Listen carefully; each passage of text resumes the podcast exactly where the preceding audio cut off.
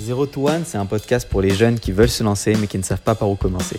Dans ce podcast, nous allons interviewer des entrepreneurs de toute industrie et de toute origine pour qu'ils nous donnent leurs secrets.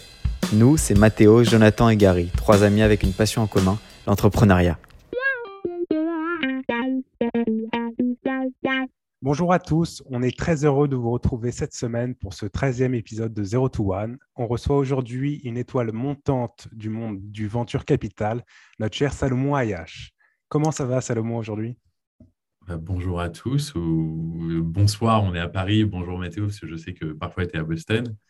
Euh, merci de me recevoir, c'est un plaisir de te parler, de vous parler, puisque je sais que vous allez être trois sur ce call à, à poser des questions, donc merci pour l'invitation. Pas de problème. Est-ce que tu peux commencer par te présenter pour nos auditeurs qui ne te connaissent pas encore? Bien sûr. Ben, je vais peut-être me présenter euh, assez rapidement, puisque après, je pense qu'on va, qu'on va approfondir sur, sur chaque sujet. Euh, j'ai 34 ans, j'habite à Paris. Euh, j'ai quatre sœurs. C'est important, je suis le seul garçon. Euh, je suis né aux États-Unis. Je suis après avoir passé, enfin, je, suis né aux États-Unis. Ensuite, on a déménagé avec ma famille à Paris. C'est là où j'ai grandi.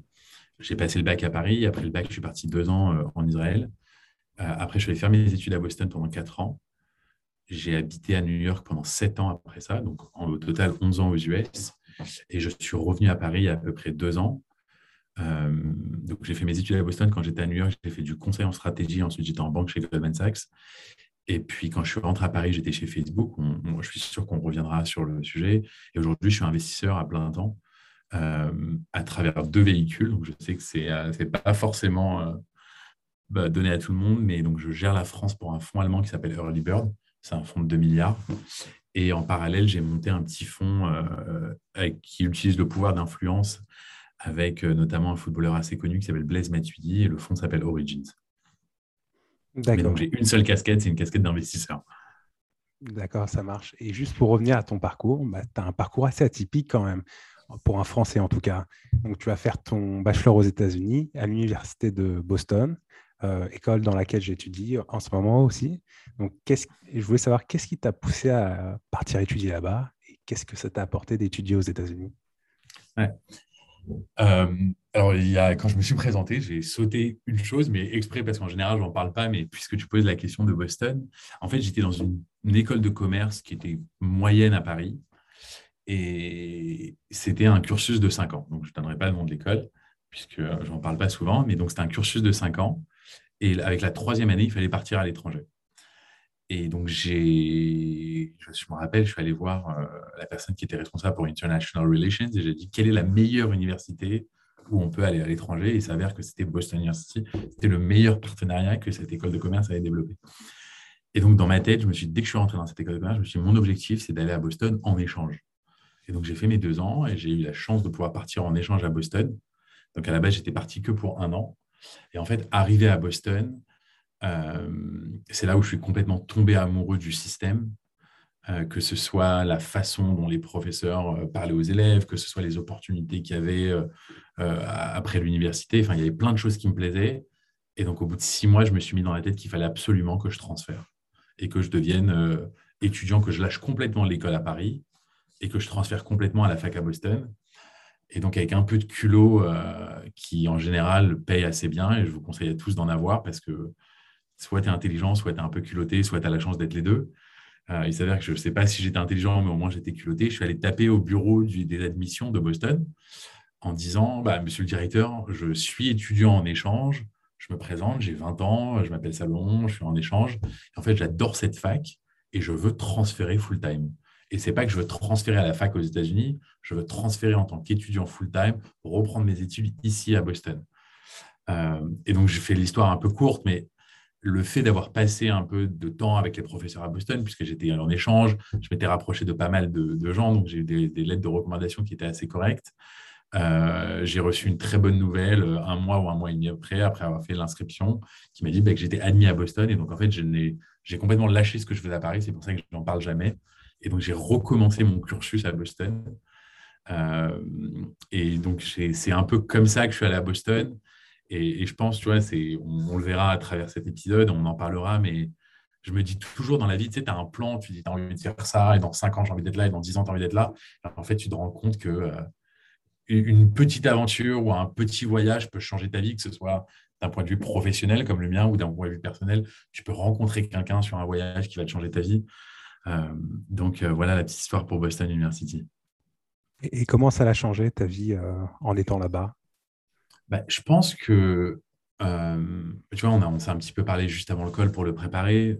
il, y en a, il y en a un de vous qui étudie à Boston, ou il y en a deux autres qui ont étudié à Londres. Et je dis souvent que ça se voit aussi chez un entrepreneur, quelqu'un qui a étudié à l'étranger. Donc, ce n'est pas forcément un Français qui allait à l'étranger, mais quelqu'un qui est parti tôt de chez lui, euh, c'est toujours dur d'un point de vue perso, parce que tu parles loin de ta famille, tu parles loin de tes amis, mais en fait, ça t'oblige à être dans une zone de... où tu n'es pas à l'aise. Donc, tu rentres plus tout d'un coup, tu rentres plus dans le cadre. Et en fait, ça t'oblige à, à, t'aller chercher au fond de toi des forces que tu, penses, tu pensais ne pas avoir. Je m'explique.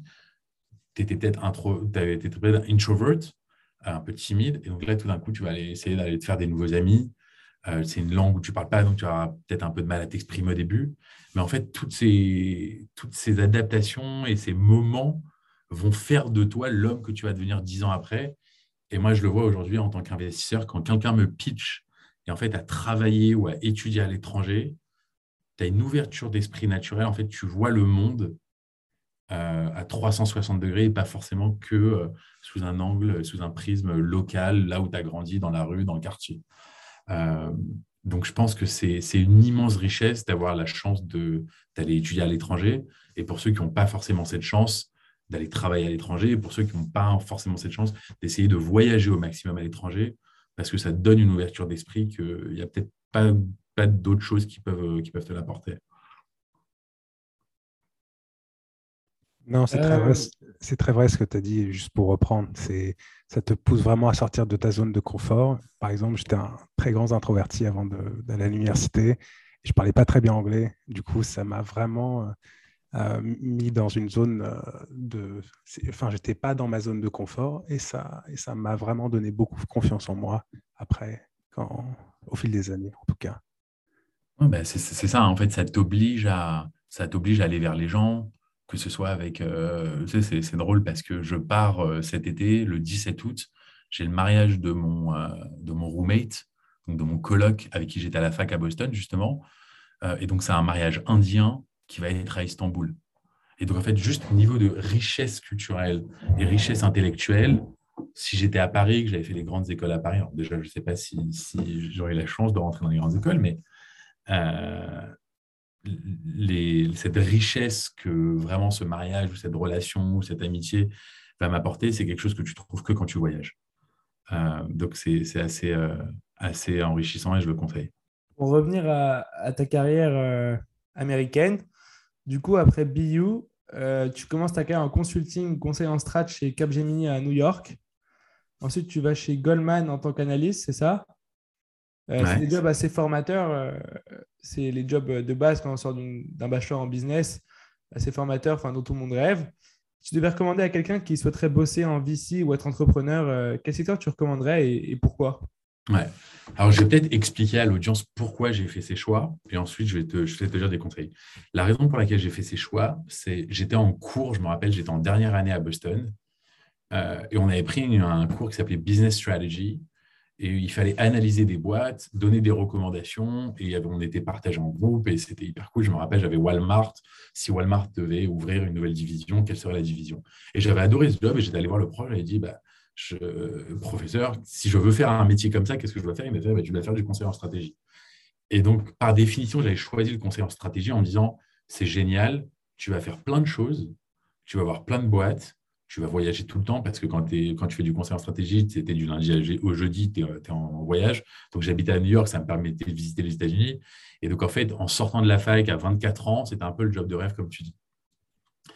Euh, euh, je faisais du conseil. J'ai reçu un message euh, par chance de Goldman qui m'a envoyé un message sur LinkedIn qui m'a dit on cherche quelqu'un avec un profil un peu stratégique pour gérer des projets en interne. Et donc, j'ai eu la chance de rentrer chez Goldman après. Euh, et il s'avère que je suis resté quatre ans chez Goldman, d'abord euh, sur des projets très stratégiques et opérationnels. Et ensuite, au bout d'un an où je commençais à m'embêter, j'ai entendu, il y a une rumeur comme quoi ils étaient en train de monter une banque en ligne qui s'appelait Marcus, qui était un peu la nouvelle banque en ligne retail de Goldman Sachs. Et un peu pareil avec du culot, j'ai envoyé, un mail à la, à la, directrice des ressources humaines de cette division en disant écoutez, ça fait un an et demi que je suis chez Goldman, voilà ce que j'ai envie de faire, ça me plaît. Et j'ai eu la chance d'être peut-être un des plus juniors à rentrer dans ce groupe. Et j'étais peut-être le 30e employé ou le 40e employé de cette banque en ligne que Goldman a commencé, qui s'appelle Marcus. Euh, et aujourd'hui, c'est un groupe qui a 1800 ou 1900 personnes dans, euh, quasiment, avec euh, quasiment 5, dans 5 ou 6 villes. donc ça, c'est un peu pour la carrière et c'est comme, ça que c'est comme ça que je suis arrivé chez Capgemini, c'est comme ça que je suis arrivé chez Goldman. Pour revenir à la question sur l'entrepreneuriat, c'est une question que je me pose beaucoup parce que, en fait, on est tous façonnés d'une certaine façon. Je veux pas que ce podcast tourne en, session de psy, mais on est tous façonnés. Et donc, en fait, moi, je suis fils d'un papa qui s'est marié à 40 ans, qui lui-même est orthodontiste, qui est né en 1945 pendant la guerre. Et donc, naturellement, tu as un papa qui, a un peu, qui est né dans un moment un peu compliqué. Donc, il fallait avoir des jobs hyper stables. Et donc, le job hyper stable, c'était euh, médecin, avocat ou dentiste. Donc, mon papa est devenu orthodontiste. Et donc, en fait, cette pression ou cette stabilité, peu importe comment on l'appelle, naturellement, elle se transmet à l'enfant. Et donc, moi, j'ai toujours grandi un peu avec cette mentalité de dire, bah, il faut que j'ai une stabilité d'une, que ce soit un salaire ou dans un gros groupe. Alors que de nature, euh, j'avais toujours eu cette envie d'entreprendre et cette envie de faire des choses et de partir avec, que ce soit avec du culot ou que ce soit avec euh, une intelligence, j'avais envie de voyager. Euh, et donc, à chaque fois, je pense que que ce soit avec la fac à Boston, que ce soit mon move entre Capgemini et Goldman Sachs, que ce soit mon move en interne chez Goldman, ça a toujours été ce désir un peu de pousser les lignes et, de voir comment je pouvais faire de l'intrapreneuriat au sein de grands groupes, c'est-à-dire comment je pouvais rejoindre des nouvelles aventures et en fait avoir cette sensation d'un entrepreneur. On va revenir sur Origins parce que je sais qu'on va en parler, mais, et, sur Liberd aussi parce que j'ai la chance d'ouvrir le bureau en France. Mais je pense que, je dis toujours, je suis devenu investisseur parce que je n'ai pas eu le courage de devenir entrepreneur. Et, et mon rêve, c'est de devenir entrepreneur. Peut-être que je le ferai un jour. Mais je dis juste aux gens, écoutez vraiment votre instinct. Euh, alors, chacun a une situation, il y a des situations financières, etc. Mais écoutez vraiment votre instinct parce que c'est, euh, c'est, personne ne peut vous dire ce que vous avez au fond de vous. Et si au fond de vous, au fond de vous, vous avez envie de commencer quelque chose et vous avez envie de devenir entrepreneur, le problème d'aller dans des grands groupes, c'est que ça va vous donner une stabilité, un salaire à la fin du mois, et en fait, je rentre dans une golden cage, comme on dit en anglais, une, euh, des cages dorées. Euh, et ça devient de plus en plus dur. Donc, je sais que c'est hyper bateau ce que je dis et qu'on l'entend tout le temps euh, de plein de gens, mais, mais c'est la, la réalité. Alors que quand on est jeune, on n'a rien à perdre. Et au contraire, quand on n'a rien à perdre, c'est là où on a tout à gagner. C'est quand tu arrives à la fin du mois et tu te dis merde, je ne vais pas réussir à payer mes employés, il faut que j'aille chercher ce prochain contrat. C'est là où tout se passe le mieux. donc moi, je, je, suis un grand fan et je sais que mes enfants, euh, je vais les pousser énormément sur ce chemin de. Évidemment, tu les guides, mais tu les laisses un peu explorer. Si je sens que j'ai un enfant qui est plus penché vers l'entrepreneuriat, c'est quelque chose que je vais avoir envie de d'inculquer, des valeurs que je vais en inculquer à mes enfants. Du coup, toi, euh, tu dirais que tu as plutôt euh, fait ces jobs parce que tu avais envie d'apprendre à entreprendre en te disant je fais ça quelques années, après j'entreprends et tu t'es retrouvé un peu dans une euh, un peu, je dirais, la boucle du salaire où tu ne pouvais plus partir? Ou euh, non, même si tu avais un peu envie d'entreprendre, euh, tu l'as jamais, jamais vraiment envisagé? J'ai essayé, enfin, j'ai toujours essayé d'entreprendre, mais tu sais jamais par où commencer, tu comprends pas. J'avais 23 ans. Je me rappelle la première idée que j'avais eue, j'adorais les chaussures à l'époque et j'avais vu un magasin de chaussures ultra cool en France. Je me suis dit, tiens, on va amener ce magasin de chaussures à New York j'ai toujours eu cette envie de créer, en fait. Euh, et je pense que c'est là où je suis le meilleur, c'est quand je crée mieux que quand j'exécute ce qu'on me dit. Je pense que, en fait, l'envie d'entreprendre, elle reste toujours en toi. C'est marrant parce que je sais que vous avez eu en invité euh, Ilan sur le podcast et on a parlé il n'y a même pas un quart d'heure. Et justement, on a parlé de ça. Et il m'a dit Qu'est-ce que tu vas dans 10 ans? Je dis Je sais pas, j'ai peut-être envie de devenir entrepreneur à force d'en voir. Euh, et, mais je sais que c'est parce que je n'ai pas eu le courage. Je n'ai pas eu le courage de le faire mais j'ai cette sensation et je pense que je suis à la recherche de sensations et ça, c'est, Ça, c'est pour moi, quand je me réveille, c'est j'ai envie de vibrer, j'ai envie de savoir que je vais parler à des gens brillants, à des gens intéressants. Et en fait, cette, euh, soif d'apprendre, je l'ai dans mon métier aujourd'hui parce que je suis vraiment à, tous les jours, je rencontre que des gens qui font de l'entrepreneuriat, qui montent des boîtes, qui lancent des boîtes, qui scalent des boîtes, qui échouent parfois. Euh, et donc, en fait, ce 360 me donne la sensation que j'espère avoir aussi un jour euh, quand je vais entreprendre. Mais pour l'instant, je l'ai en tant qu'investisseur.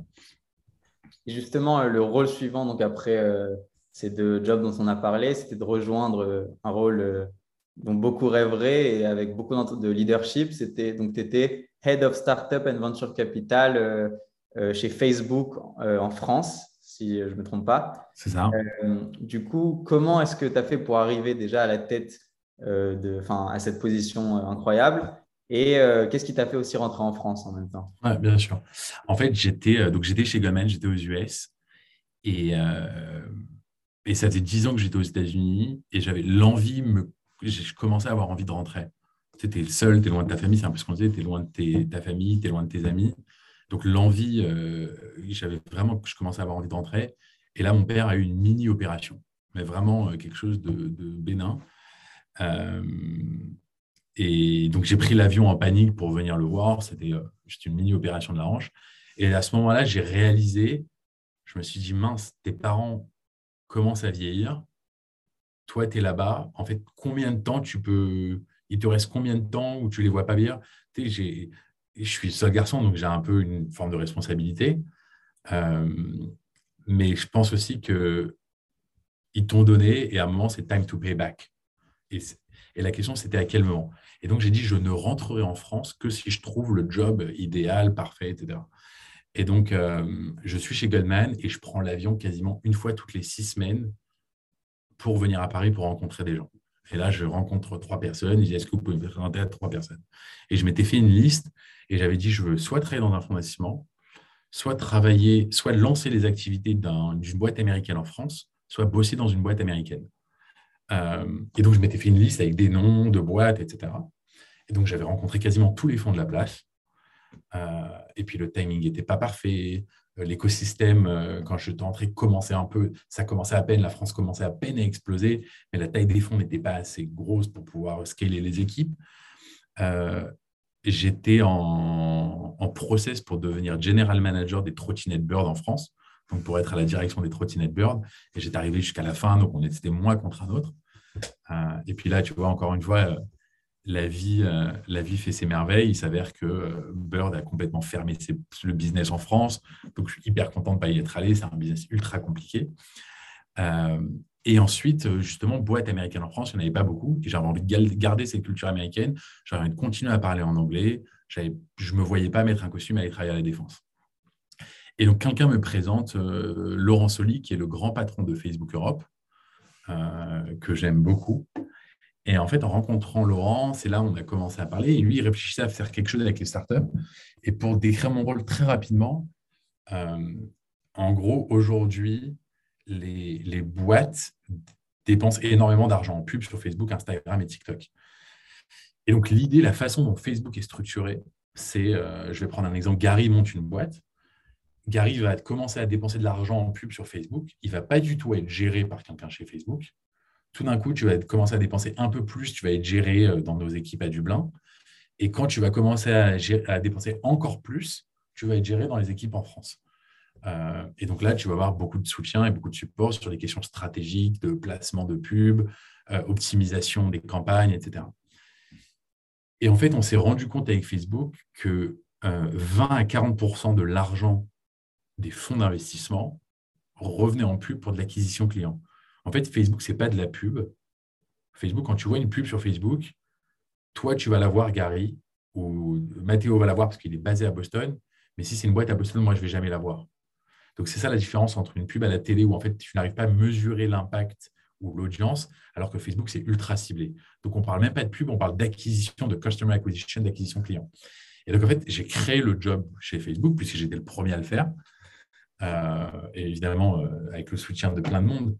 Mais, donc, il y a eu cette envie de créer le job, et donc c'est moi qui ai un peu mis les choses en place, c'était de dire, pour aller détecter les prochaines boîtes qui vont faire de customer acquisition, il faut qu'on parle au fond. Parce que si on se laisse juste dicter, bah, tiens, Gary va dépenser 200 000 et donc, tiens, on va lui mettre un, soutien, en fait, on va louper toutes les boîtes. Et donc, l'idée, c'est de se dire comment je peux aller identifier un back market quand un fonds comme Aglaé va mettre 10 millions dans back market, comprendre le business de back market et dire, bah, tiens, ça, c'est une boîte incroyable. Je suis sûr qu'ils vont lever 100, 200, 300, 500 millions. Il faut qu'on les accompagne tout de suite sur l'acquisition client, même s'ils n'ont pas dépensé un euro chez nous encore. Et donc, c'était ça le job, c'était un peu de sourcer avec l'aide des fonds, les prochaines boîtes qui allaient investir beaucoup de leur argent euh, sur les plateformes en acquisition client. Euh, et, et, puis, j'ai fait ça pendant deux ans. Et encore une fois, c'était une expérience intrapreneuriale puisque je devais développer l'activité, développer la relation avec les fonds, développer la relation avec les boîtes. Mais dans l'absolu, ça m'a énormément aidé pour le job que je fais aujourd'hui. Et euh, c'est quoi la, vie, du coup, la, journée type d'un investisseur chez Facebook chez Early Bird? Voilà, bah, euh, alors chez Facebook, on n'investissait pas directement du cash, donc il y avait du temps équipe qu'on mettait, on ne mettait, pas, on mettait pas forcément de cash, même si euh, ça a été dans les projets à un moment. Euh, la journée type d'un investisseur, et peut-être c'est un, bon, c'est un bon segue pour, pour parler d'Early Bird. En fait, dans, dans le métier d'investisseur, tu as quatre ou cinq grands piliers. Le premier pilier, c'est de dire comment je vais chercher mes propres investisseurs. Donc en fait, un fonds, la façon dont fonctionne un fonds, et je l'explique très rapidement, un fonds a lui-même des investisseurs qui lui ont fait confiance, qui sont en général des fonds de pension, des family office ou des, ce qu'on appelle des high net worth individuals, donc des gens qui ont beaucoup d'argent, qui investissent dans le fonds d'investissement et le fonds va investir dans des boîtes. C'est le SPV, c'est ça? Non, donc un fonds, c'est pas. Non, un SPV, c'est un véhicule complètement différent. Un SPV, c'est quelque chose de très différent. Mais donc, un fonds d'investissement à ce qu'on appelle des LPs, c'est des, limited partners, c'est des gens qui investissent dans le fonds et le fonds lui-même va investir dans des boîtes. Et donc, le, premier job d'un investisseur, quand tu as un fonds, c'est d'aller trouver des gens pour investir dans ton fonds. Donc, par exemple, le fonds de Early Bird, le dernier fonds de Early Bird, il fait 350 millions d'euros. Euh, et on a des fonds de pension allemands, on a des family office qui ont investi dans notre fonds. Et là, nous, on investit dans des boîtes. Donc, le premier métier, c'est aller trouver des investisseurs et ça, ça prend pas mal de temps. Le deuxième métier d'un investisseur, c'est de sourcer des boîtes. Et en fait, c'est d'aller euh, trouver les boîtes dans lesquelles tu veux investir. Et pour ça, je dis par exemple, si demain j'ai envie d'investir dans une boîte dans la santé mentale, il faut que je parle à toutes les boîtes qui se font en France, potentiellement en Europe, me dire quelle est la meilleure boîte dans laquelle j'ai envie d'investir par rapport à l'équipe, à la taille de marché, etc. Le troisième métier d'investisseur, c'est de faire un deal. Une fois que tu as sourcé la meilleure boîte et tu as dit, bah, tiens, c'est telle et telle boîte qui est la meilleure, on va l'appeler boîte ABC. Le problème, c'est que tu n'es pas le seul fonds qui a envie d'investir en ABC, parce que si toi, tu penses que la boîte est bonne, certainement, tu as 3, 4, 5 autres fonds qui pensent que la boîte est bonne. Et donc, c'est d'aller faire le deal. Et faire le deal, c'est de négocier euh, euh, les termes de l'investissement, la dilution du fondateur, le montant que tu as envie d'investir, etc.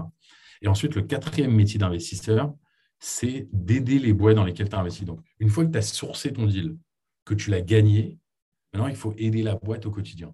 Et donc, aider la boîte, c'est l'aider à, trouver des clients, l'aider avec du recrutement, l'aider à ouvrir des nouveaux pays, euh, l'aider avec des problèmes en interne qui peuvent être des conflits entre deux fondateurs. Et donc, en fait, tu passes beaucoup de ton temps aussi sur le soutien et le support de tes propres boîtes du portefeuille euh, donc voilà un peu pour, pour le métier d'investisseur. Et donc sur la journée type, pour revenir à ta question, l'attends, sur la journée type, euh, il n'y en a pas parce que tu as, une journée où tu vas faire beaucoup de, de recherche d'investisseurs. Une autre journée, tu vas faire beaucoup de support à tes boîtes.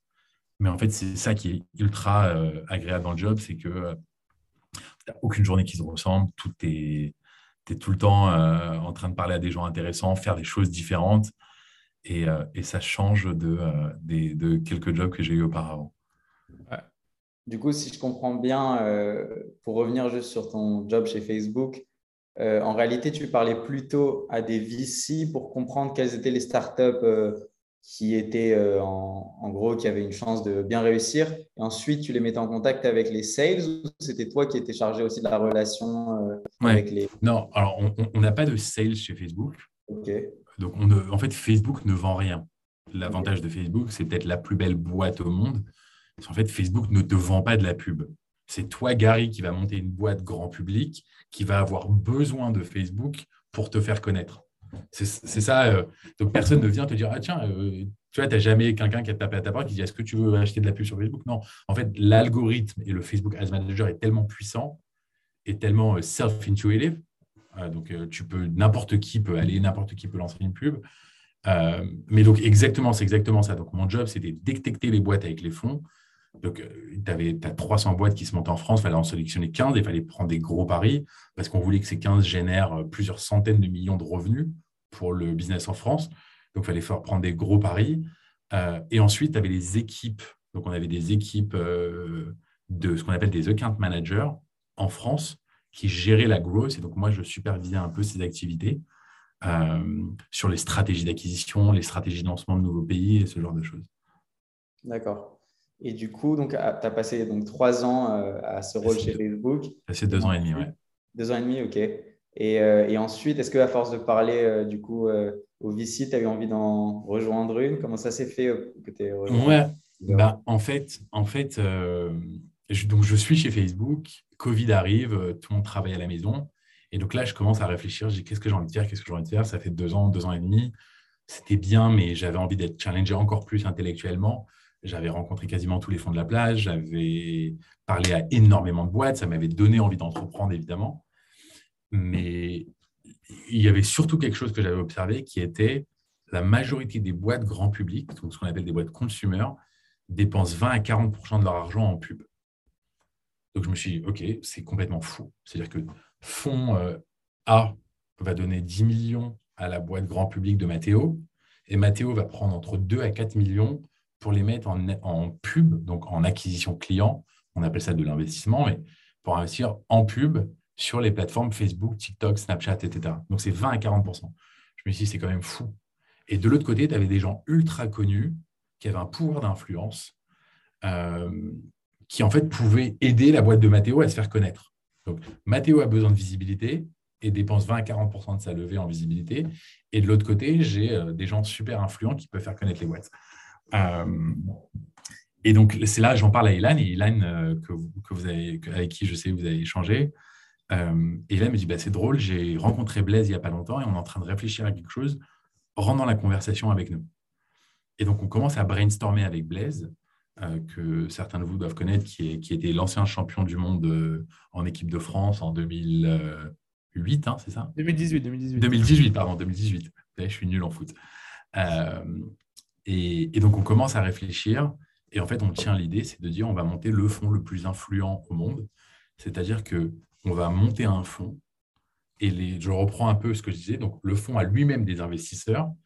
En fait, au lieu d'avoir le fonds de pension et un gros family office, etc., on va avoir des célébrités qui vont investir dans notre fonds. Et le fonds va investir dans des boîtes grand public. Et à chaque fois qu'on va investir dans des boîtes grand public, tous nos investisseurs vont parler des boîtes sur les réseaux. Euh, et, donc l'idée plaît. Et c'est là où on commence à pitcher. Et puis ça commence à prendre et ça mord et, le fond commence à se faire. Et là, je reçois un message de Early Bird qui me dit On a entendu parler de toi chez Facebook, on voudrait t'interviewer, on essaie d'ouvrir la France. Est-ce que ça t'intéresse? Et puis un peu pour le fun, je me suis dit ben, Allons-y. Et donc je fais les interviews avec Early Bird. Euh, j'arrive en finale, je gagne. Et tout s'était fait en vidéo, tout s'était fait en Zoom. Donc je suis dans une situation un peu complexe où d'un côté, euh, j'ai Early Bird qui, qui me dit oui, mais en Zoom, que je ne connais pas. Et de l'autre côté, je suis en train de monter un fonds qui n'est pas très gros. Donc, ce n'est pas le fonds qu'on a monté avec Blaise, c'est un fonds, euh, on, a décidé de ne pas donner la taille, mais c'est un fonds qui ne te permet pas en fait de tout quitter pour faire que ça à temps plein. Euh, et donc, je réfléchis. Et là, encore une fois, avec un peu de culot, j'envoie un mail au partenaire de Early Bird et je lui dis euh, est-ce qu'on peut déjeuner ensemble à Munich? Il me dit, mais tu habites à Paris, euh, j'habite à Munich, euh, comment est-ce que tu veux qu'on ça Je dis, je prends l'avion. Et donc, j'ai décidé de prendre l'avion. J'ai eu rendez-vous avec lui. Et donc, on commence à parler. Et là, je lui ai dit, voilà, c'est très simple. Je veux rien négocier, ni le salaire, ni le fixe, ni le titre, rien du tout. J'ai envie de travailler avec vous. Il y a une seule, une seule chose que je veux faire. Je veux pouvoir continuer à finir de lever ce fonds. Je ne peux pas être investisseur avec deux véhicules parce que c'est évidemment compliqué. Mais par contre, je veux continuer à être co-founder de ce fonds. Euh, et donc, il m'a demandé, explique-moi ce que c'est. Donc, je lui ai expliqué la thèse. Et c'est là où je pense que Early Bird a été assez brillant parce qu'ils ont tout de suite compris l'angle. Et c'est un angle qui est tellement différenciant qui fait qu'ils euh, ils ont été d'accord. Et donc, aujourd'hui, pour résumer, je gère la France pour Early Bird. Early Bird, on a un fonds de 2 milliards. Le dernier fonds fait 350 millions d'euros. On a 2 milliards sous gestion, mais on investit, on euh, sur un véhicule de 350 millions d'euros et on met des tickets entre 1 et 10 millions d'euros dans des boîtes tech. Donc, je gère la France pour Early Bird. Et Origin, c'est un fonds qui n'investit que dans des boîtes grand, public, partout dans le monde. Et c'est des tout petits tickets entre 100 et 500 000 dollars. Euh, donc voilà un peu pour la thèse. Et aujourd'hui, sur Origin, j'ai une position de co-founder, puisque j'ai quand même levé avec eux, etc.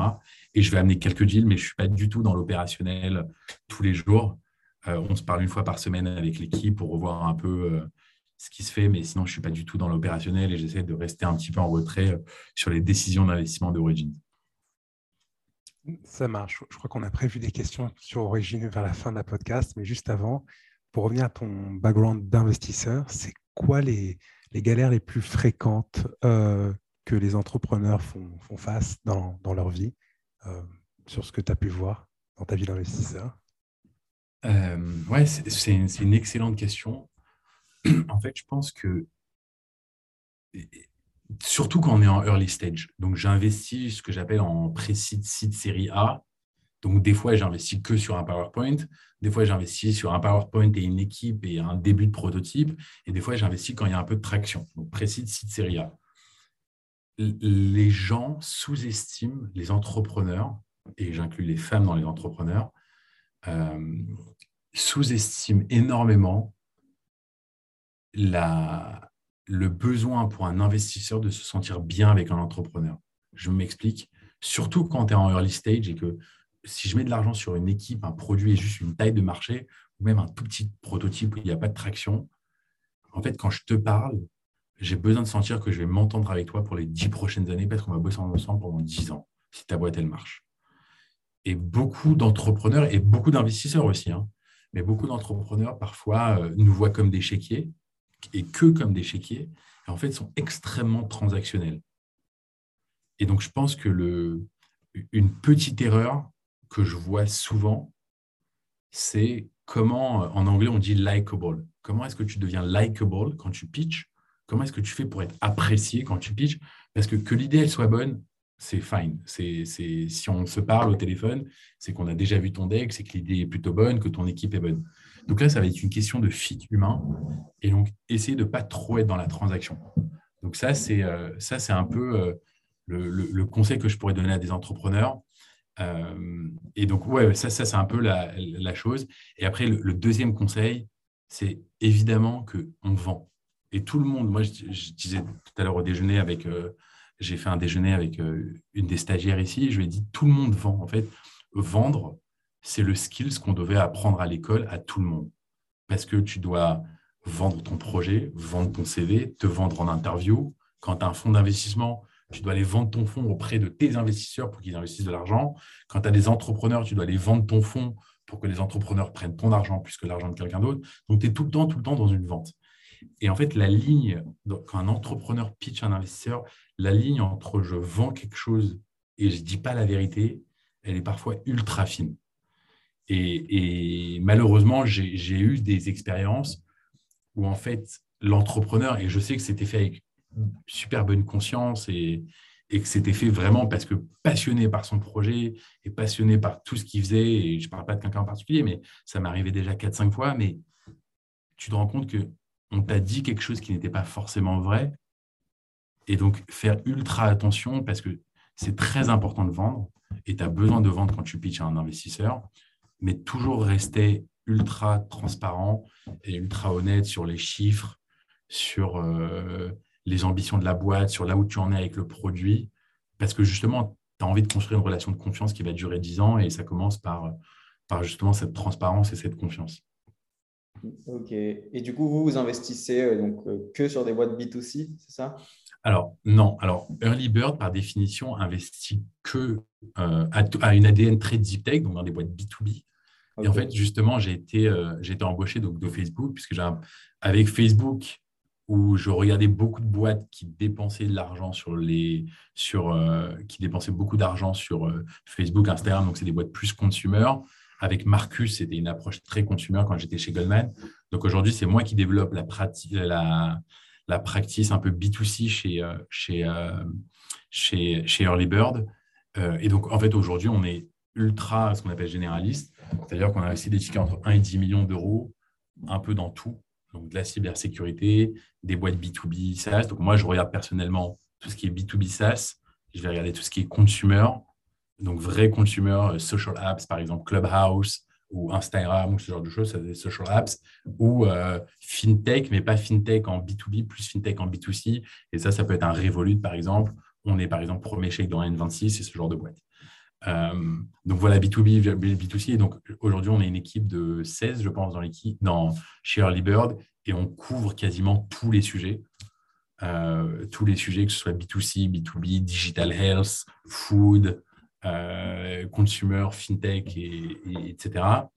Et sur Origins, donc Origins n'investit que dans des boîtes grand public parce qu'on a une, ADN qui est basée sur l'influence de dire que N'Golo Kanté a investi dans le fond, Blaise a investi dans le fond, Paolo Dybala a investi dans le fond, euh, Teddy Riner a investi dans le fond, Presnel Kipembe a investi dans le fond.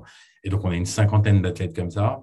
Et donc, à chaque fois qu'on va investir dans une boîte, tous ces gens vont parler de la boîte sur les réseaux. Euh, et donc, ça, on peut le faire qu'avec des boîtes grand public. D'accord. Ça fait en tout cas beaucoup de footballeurs.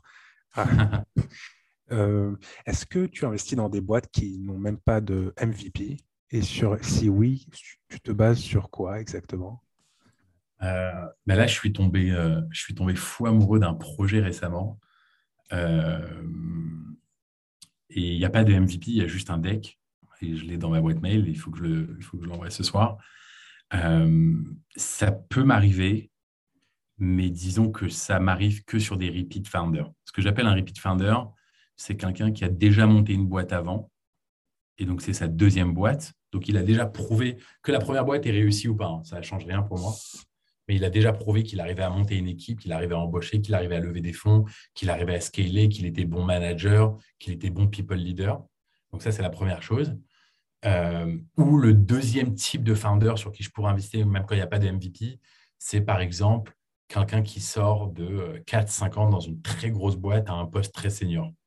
Si demain, le head of product de Conto part de chez Conto, et qui va me faire une boîte euh, en fintech, il y a de grandes chances que j'investisse, euh, même s'il n'y a pas de MVP, parce qu'il connaît son sujet inside out. Donc voilà, voilà les, les, typologies de boîtes où ça peut m'arriver d'investir avant, avant un deck. Mais sinon, j'attends toujours d'avoir un MVP, au moins un MVP. Et, et après, on attend toujours de, voir un peu de traction. Mais mais, mais, je pense que là, ça a un peu changé parce que la, la, situation macroéconomique est un peu différente. Mais l'année dernière, c'était que ça. Hein. C'était que des gens. Euh, j'ai entendu des, des, investisseurs aller voir des gens dans des boîtes, leur dire pars et je te donne de l'argent, tu peux monter ta boîte. Donc le gars était encore embauché chez son employeur pouvait partir, monter une boîte et il savait qu'il avait déjà un chèque qui l'attendait pour monter sa boîte. Je pense qu'on va en voir un petit peu moins cette année parce que la situation a un petit peu changé, même si je suis ultra optimiste. Mais, euh, mais, mais oui, ça se fait que sur des, talents. si, demain, euh, euh, si demain, je reprends un exemple, hein, désolé Gary, je t'interromps, mais pour prendre le meilleur exemple de ça, c'est quand Travis Kalanick est parti de chez Uber. Quand il est parti, que ce soit en bon terme, en moyen terme ou en mauvais terme, il n'avait même pas commencé son truc de euh, Cloud Kitchen, que je crois qu'il avait déjà levé euh, plusieurs dizaines ou, centaines de millions de dollars. Et plus récemment encore, Adam Newman de, WeWork, qui est parti, euh, et je pense que vous avez tous vu le, le, TV show, il est parti, il n'a encore rien lancé. Euh, il a levé avec André Horowitz, je crois, quasiment 70 millions de dollars. Je peux vous donner plein d'exemples. David Marcus, qui était celui qui a lancé un peu PayPal, qui a lancé Messenger, l'application chez, Facebook, qui est parti aussi pour lancer une boîte. Pareil, on n'a pas vu de produit, on est prêt, à tout. Euh, tu as tellement peu de gens qui rentrent dans ce, dans ce segment qu'en général, ils sont baqués assez rapidement. Il y a aussi un mec, euh, peut-être que tu connais, un mec, pardon, mon langage grossier. Euh, Benjamin Chemla aussi, ça peut pareil. Enfin, dans ce... ouais. ils ont levé énormément avant d'avoir de, MVP, avant d'avoir quoi que ce soit aussi. alors Benjamin, ça a l'air être un bon ami. En plus, j'ai investi dans sa boîte, j'ai investi dans Shares à titre perso. mais oui, Benjamin, c'est exactement l'exemple de Repeat Finder. donc, il te racontera lui son histoire avec Stuart et la Poste, etc. Mais en fait, tu apprends tellement de choses quand tu montes une boîte, quand tu as une exit comme il a eu avec Stuart et La Poste, qui était, euh, c'était un des premiers à monter une startup, il était jeune. Et, tu vois, à la différence de Benjamin, Benjamin, euh, c'est Benjamin, c'est un vrai entrepreneur. Benjamin, c'est quelqu'un qui, qui a, une forme de responsabilité de ownership, et en fait, qui va tous les jours au charbon pour aller monter une boîte à 1 milliard ou à 10 milliards et donc, c'est le genre d'entrepreneur que tu rêves que tu rêves de baquer ou d'investir dans des entrepreneurs comme ça, parce que c'est quelqu'un qui ne dort pas la nuit tant qu'il n'a pas euh, sonné la, cloche du, euh, Nasdaq. Et, euh, c'est un, plaisir de voir des gens comme ça et de, pouvoir passer un peu de temps avec eux, c'est sûr. Et du coup, pour revenir au, au, concept de MVP, pour toi, c'est quoi un bon MVP Parce qu'on parle tout le temps de monter un MVP avant d'aller lever des fonds, etc. Mais c'est difficile quand on n'a pas de fonds parce que nous, justement, on s'adresse surtout à des jeunes, donc souvent euh, des gens qui n'ont pas forcément beaucoup de fonds. Euh, est-ce que tu leur conseilles de faire euh, potentiellement un MVP un peu moyen qui va juste montrer les features aux, investisseurs, quitte à perdre peut-être un peu de temps, si on peut le dire comme ça, ou pas? Enfin, qu'est-ce que, Pour toi, c'est quoi en gros un, MVP Alors, je vais séparer le B2B du B2C et je vais séparer, ça va faire un peu complexe, ça va faire une sorte de mini euh, table, mais B2B et B2C et un entrepreneur jeune et quelqu'un d'un peu plus âgé. Le truc le plus simple, quelqu'un de un peu plus âgé qui a de l'expérience dans un certain secteur, que ce soit B2B ou B2C, tu as mis un peu d'argent de côté, tu peux prendre un freelancer, tu peux faire un mini prototype, c'est ultra simple. Tu vas, tu commences à avoir quelques utilisateurs, c'est euh, euh, assez facile à faire. Euh, et puis, si tu as un historique, tu peux même lever un peu d'argent, puisque tu commences, si tu as une trentaine d'années, tu as 28, 29, 30 ans, tu commences à avoir un réseau, tu as bossé par exemple en fintech, donc tu connais la fintech, tu as des amis, tu commences à avoir un petit réseau, tu peux lever un petit peu d'argent sur ce qu'on appelle des SAFE ou des BSR en français, et donc tu peux commencer à lancer ta boîte assez rapidement.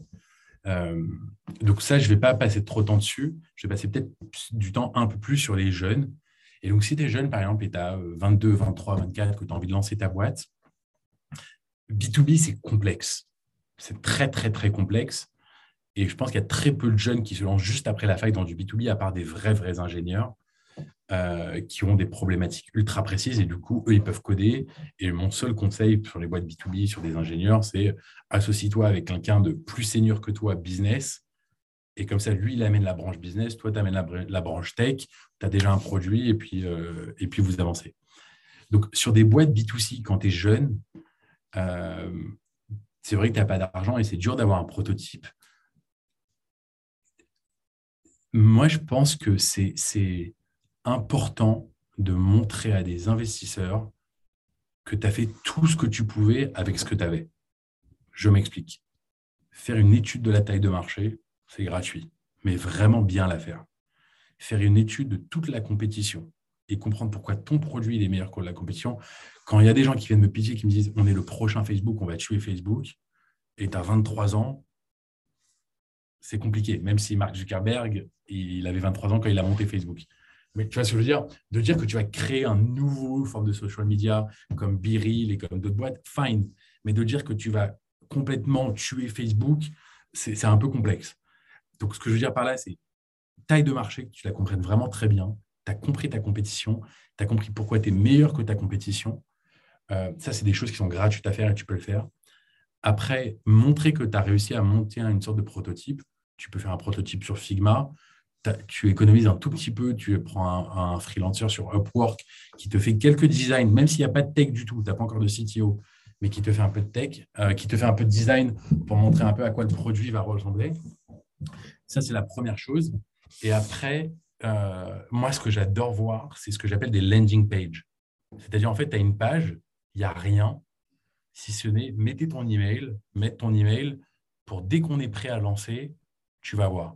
Et en fait, je, je, vais donner un exemple. Si par exemple, tu lances une fintech pour des étudiants et que tu as réussi à créer quelques écrans et que tu as fait ta taille de marché, tu as regardé ta compétition, tu as ton écran, et que ensuite tu as réussi à, embaucher 3-4 personnes qui ont fait des flyers, et ensuite tu te retrouves avec une liste de 40 ou 50 000 noms, moi en tant qu'investisseur, je me dis, attends, ce gars, il a déjà 50 000 clients en attente qui attendent son produit, qui ont un intérêt, ultra débrouillard, je comprends le marché et la taille de marché, je comprends pourquoi il est meilleur que la compétition.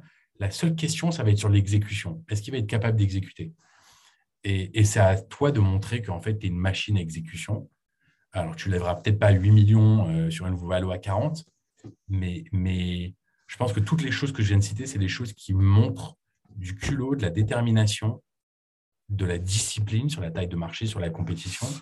Et en fait, c'est juste des critères qu'on cherche dans, dans, un entrepreneur. Donc, euh, ne soyez pas déçus si ça ne va pas, parce que vous êtes un peu plus jeune. Mais je pense que si vous faites tout ça, c'est certain que vous allez réussir à lever avec des business angels ou des fonds. Ok. Justement, je sais que tu es aussi euh, mentor, par exemple, euh, chez Olam Venture, qui est un fonds euh, qui aide donc les, les étudiants à entreprendre. Donc, dans le même registre, comment est-ce qu'un étudiant il peut justement avoir le, le, la capacité d'être convaincant devant des investisseurs et de montrer justement qu'il a la capacité que tu as décrit là de, de, de du coup d'y aller quoi. Ouais. Bah, tu sais, l'exemple parfait, je ne sais pas si vous connaissez Harry Stebbing. Vous devez peut-être le connaître de nom. Regardez Harry Stebbing qui est au UK. Harry Stebbing, c'est un gamin des UK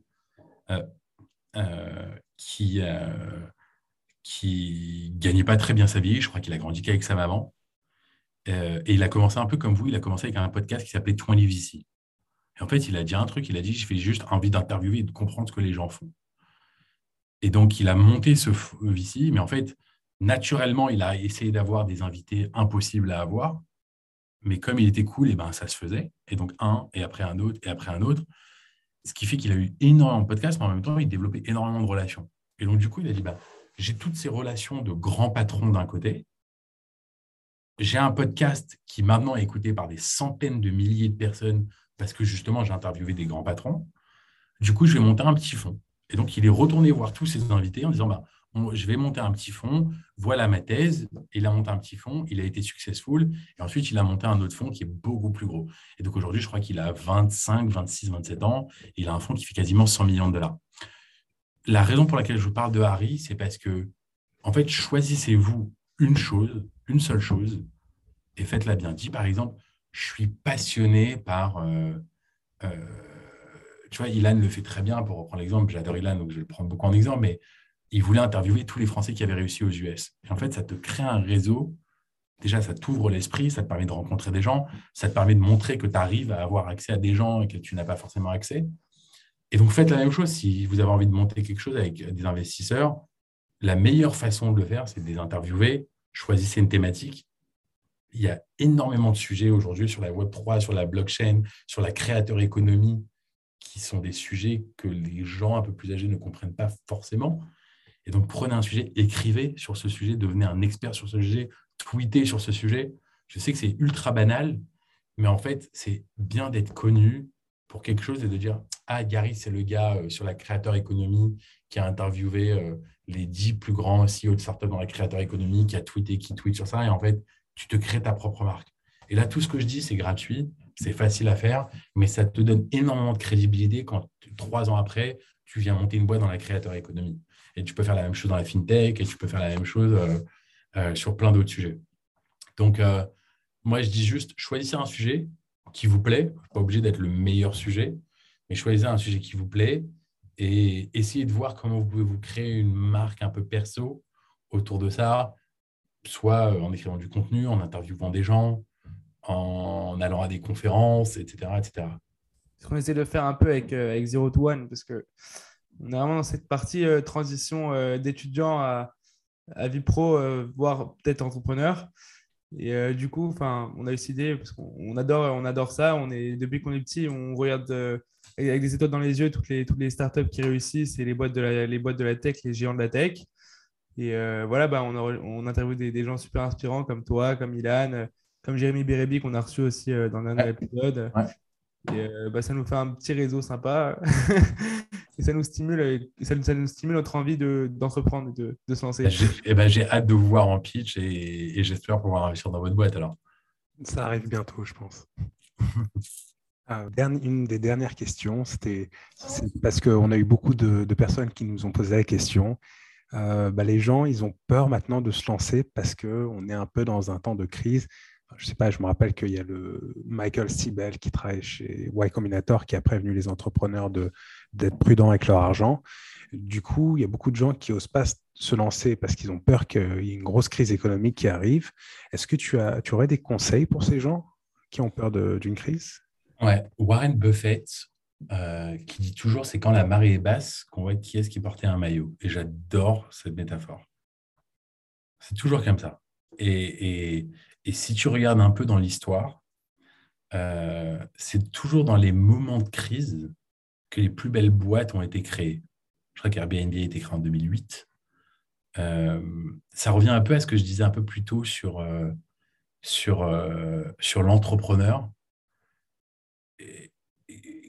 Pour moi, le, le je ne vais pas envie de faire de généralité, hein, mais j'adore l'entrepreneur qui vient de rien je, remercie le bon Dieu et je remercie mes parents de m'avoir envoyé à la fac aux États-Unis, etc. etc. Et j'avais des parents médecins.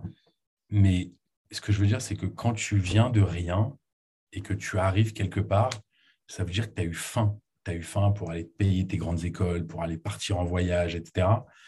Et donc, en fait, je pense que des moments comme maintenant, c'est des moments où, en fait, il faut faire du copier-coller avec ce que tu as ou du couper-coller et d'aller chercher euh, tel client que tu as perdu avant qu'il te disait non, tu dis bah, c'est pas grave, j'en trouverai un autre, et là tu vas pas le lâcher jusqu'à qu'il dise oui, euh, de faire attention au staff, de gérer l'équipe, de un peu friser les recrutements, et donc tu vas, tu vas demander à ton équipe de travailler encore plus dur parce qu'on ne peut pas embaucher plus, mais il faut, il faut produire deux fois plus des résultats. Et donc, comment est-ce que tu les gardes motivés? Et je pense que c'est dans ces moments-là que tu crées des, des entrepreneurs extraordinaires. Euh, donc, je pense que les entrepreneurs, ce n'est pas forcément que pour les gens qui se lancent, mais même pour les gens qui sont déjà lancés, qui voulaient, tu vois, en ce moment, c'est marrant, on a eu l'observation, je disais, ça fait deux, trois semaines, je vois beaucoup moins de boîtes parce que les gens ont peur d'aller lever, parce qu'ils se disent, tiens, je vais aller lever, ça va mal se passer, parce que euh, tout le monde a un peu peur, les marchés sont en train de s'écrouler.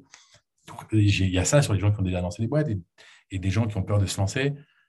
Le truc que j'ai envie de dire, c'est que ce qui nous coûte le moins cher en tant qu'investisseur, c'est d'investir dans des nouveaux projets quand j'ai un fonds de 350 millions et que j'ai une boîte qui vient voir qui me dit tiens, est-ce que tu as envie de faire un chèque de 15 millions ou de 10 millions, pardon, ce qui est notre taille de ticket le plus gros. Donc, c'est une série A. Donc, ça veut dire que si on investit 10 et qu'on investit avec d'autres investisseurs, c'est-à-dire qu'on va investir entre 30 et 35 millions, c'est-à-dire que la boîte, elle vaut 150 millions, je ne dors pas la nuit en ce moment. Par contre, si quelqu'un vient me voir et me dit tiens, on veut lever 1 million, la valeur c'est 3-4, ok, c'est risqué, mais c'est 0,3% du fonds, je prends le risque. Tu vois ce que je veux dire? Et c'est comme ça qu'on réfléchit. Donc, je pense que les projets early stage, donc de pré-seed, seed, série A, vous ne devez pas avoir peur et les gens doivent continuer à y aller parce que euh, euh, nous, on va continuer à déployer.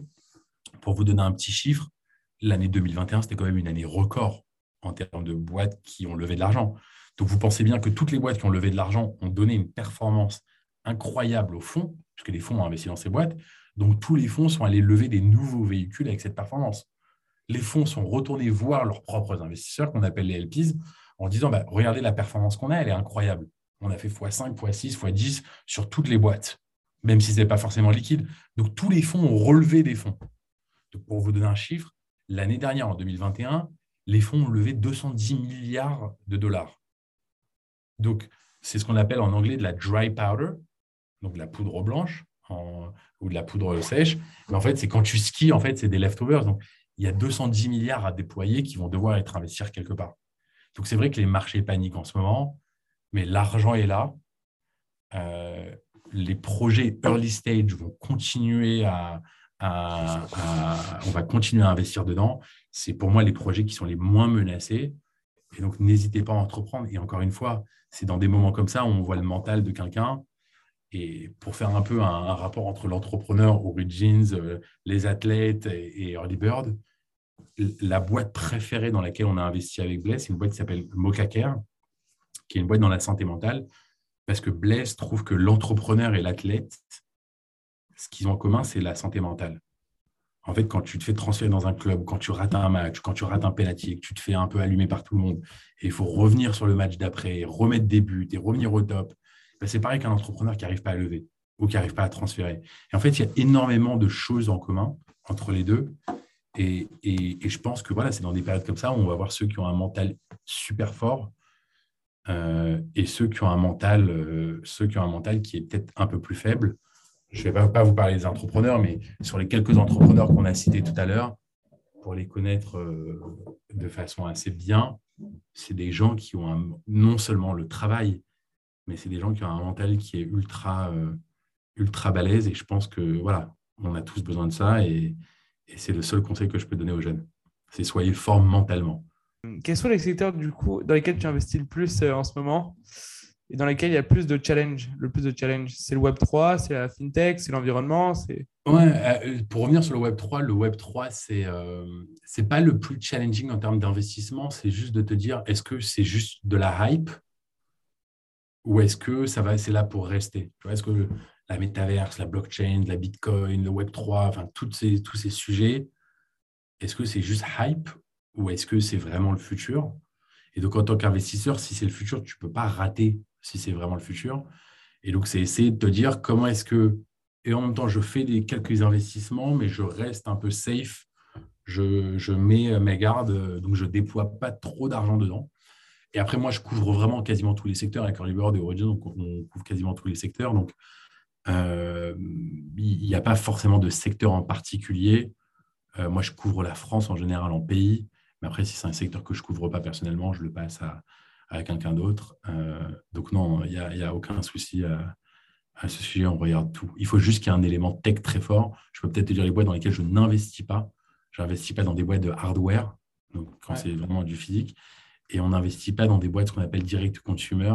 Donc, des marques euh, cosmétiques ou des marques euh, d'habits, alors qu'il y en a des très belles en typologie. Pour moi, c'est une marque euh, dans les skincare qui est incroyable. On ne l'a jamais fait pour l'instant. On hésite à le faire pour la première fois, mais à voir. super. On avait dit qu'on te prenait 45 minutes, on t'a pris plus d'une heure. Donc, je vais te poser une dernière question et on va, te laisser. merci beaucoup d'avoir rien dit. Quel conseil tu donnerais si tu parlais au Salomon Ayash d'il y a 10 ou 15 ans? Est-ce qu'il y aura un conseil que tu te, donnerais? En fait, c'est une question, euh, on me la pose souvent, hein, et ça, c'est la question un peu euh, que tu poses à tout le monde quand tu, je la pose à mon père de temps en temps, qu'est-ce que tu changerais?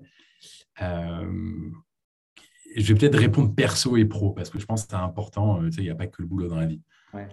En, en, perso, ce que je changerais, c'est réaliser à quel point il n'y a pas que le pro dans la vie. Et en fait, n'oubliez jamais ça. Parce qu'on a tous envie de réussir. Tout le monde a envie de réussir. On a tous envie d'être les premiers. On a tous envie de monter une boîte à 10 milliards, etc. Mais n'oubliez pas qu'il n'y a, pas que ça. Il y a d'autres choses dans la vie. Et, c'est important de ne pas mettre ces choses-là sur le côté. Peu importe ce que c'est, l'amitié avec euh, vos amis, la relation avec vos parents, l'amitié avec votre époux, votre épouse, l'amour que vous pouvez avoir pour vos enfants. Et, parfois, c'est très dur de faire les deux. C'est très, très dur de faire les deux. Et on voit souvent, encore une fois, pour ne pas faire de généralité, si on lit les biographies des hommes qui ont énormément réussi, ils ont toujours réussi, très bien réussi professionnellement et personnellement. Tu toujours un enfant où ça se passait pas très bien, ou il, y a eu trois mariages, je n'ai rien contre trois mariages, mais vous voyez ce que je veux dire? Donc, il y a toujours un, gap. Donc ça, c'est mon conseil un peu perso. Et sur, mon sur ce que je referais, donc euh, moi, si je devais me dire, je dirais, bah, fais plus attention à ça. Donc ce serait mon conseil à moi, fais plus attention à ton perso, arrête de penser qu'au boulot toute la journée. Euh, et sur le conseil pro, qu'est-ce que je change? En fait, je ne je, je, pourrais rien changer parce que euh, j'adore chaque moment de ma vie et c'est peut-être pour ça que je suis resté aussi longtemps avec vous pendant une heure. C'est parce que en fait, j'ai adoré vous parler et tu réalises en même temps que tu as fait telle rencontre qui t'a amené à tel endroit, et tu es allé dans telle ville, et tu as habité dans tel endroit qui a fait ça. Et en fait, c'est un, une succession d'événements. Le seul truc que je me dis pour le futur, je ne peux pas me le dire pour le passé, c'est euh, si tu as merdé déjà sur les 34 dernières années sur quelque chose, ne refais pas la même bêtise. Donc, j'essaie de ne pas faire la même bêtise deux fois. Mais sur les 34 dernières années, euh, franchement, je, je, pense que je ne changerai rien du tout niveau pro. C'est que le début aussi. 34 ans, c'est. Exactement. Il reste beaucoup de temps. Il reste beaucoup de temps. Alors, on va finir sur ces belles paroles. Bon, en tout cas, merci Salomon d'avoir été parmi nous aujourd'hui dans cet épisode. Et merci encore pour tes précieux conseils. Vraiment, je pense que ça va aider beaucoup de monde. Et... Mer- Merci à vous et, et merci déjà de euh. m'avoir invité. Merci de m'avoir invité. J'espère que, que vous avez apprécié la conversation. Moi, en tout cas, j'ai adoré les questions. Et puis, si quelqu'un si quelqu'un qui écoute veut m'écrire, c'est salomon.earlybird.com ou vous pouvez m'envoyer un message sur LinkedIn en disant que vous avez écouté le podcast. Et avec grand plaisir, si je peux aider comme je peux, ou échanger, ou donner encore quelques conseils, ou vous, je suis sûr que vous pouvez m'en donner. Avec grand plaisir pour continuer la conversation. Mais en tout cas, merci encore de m'avoir reçu. Merci à tous d'avoir écouté ce 13e épisode avec Salomon Ayash. On vous dit à très bientôt pour un nouvel épisode sur Zero to One.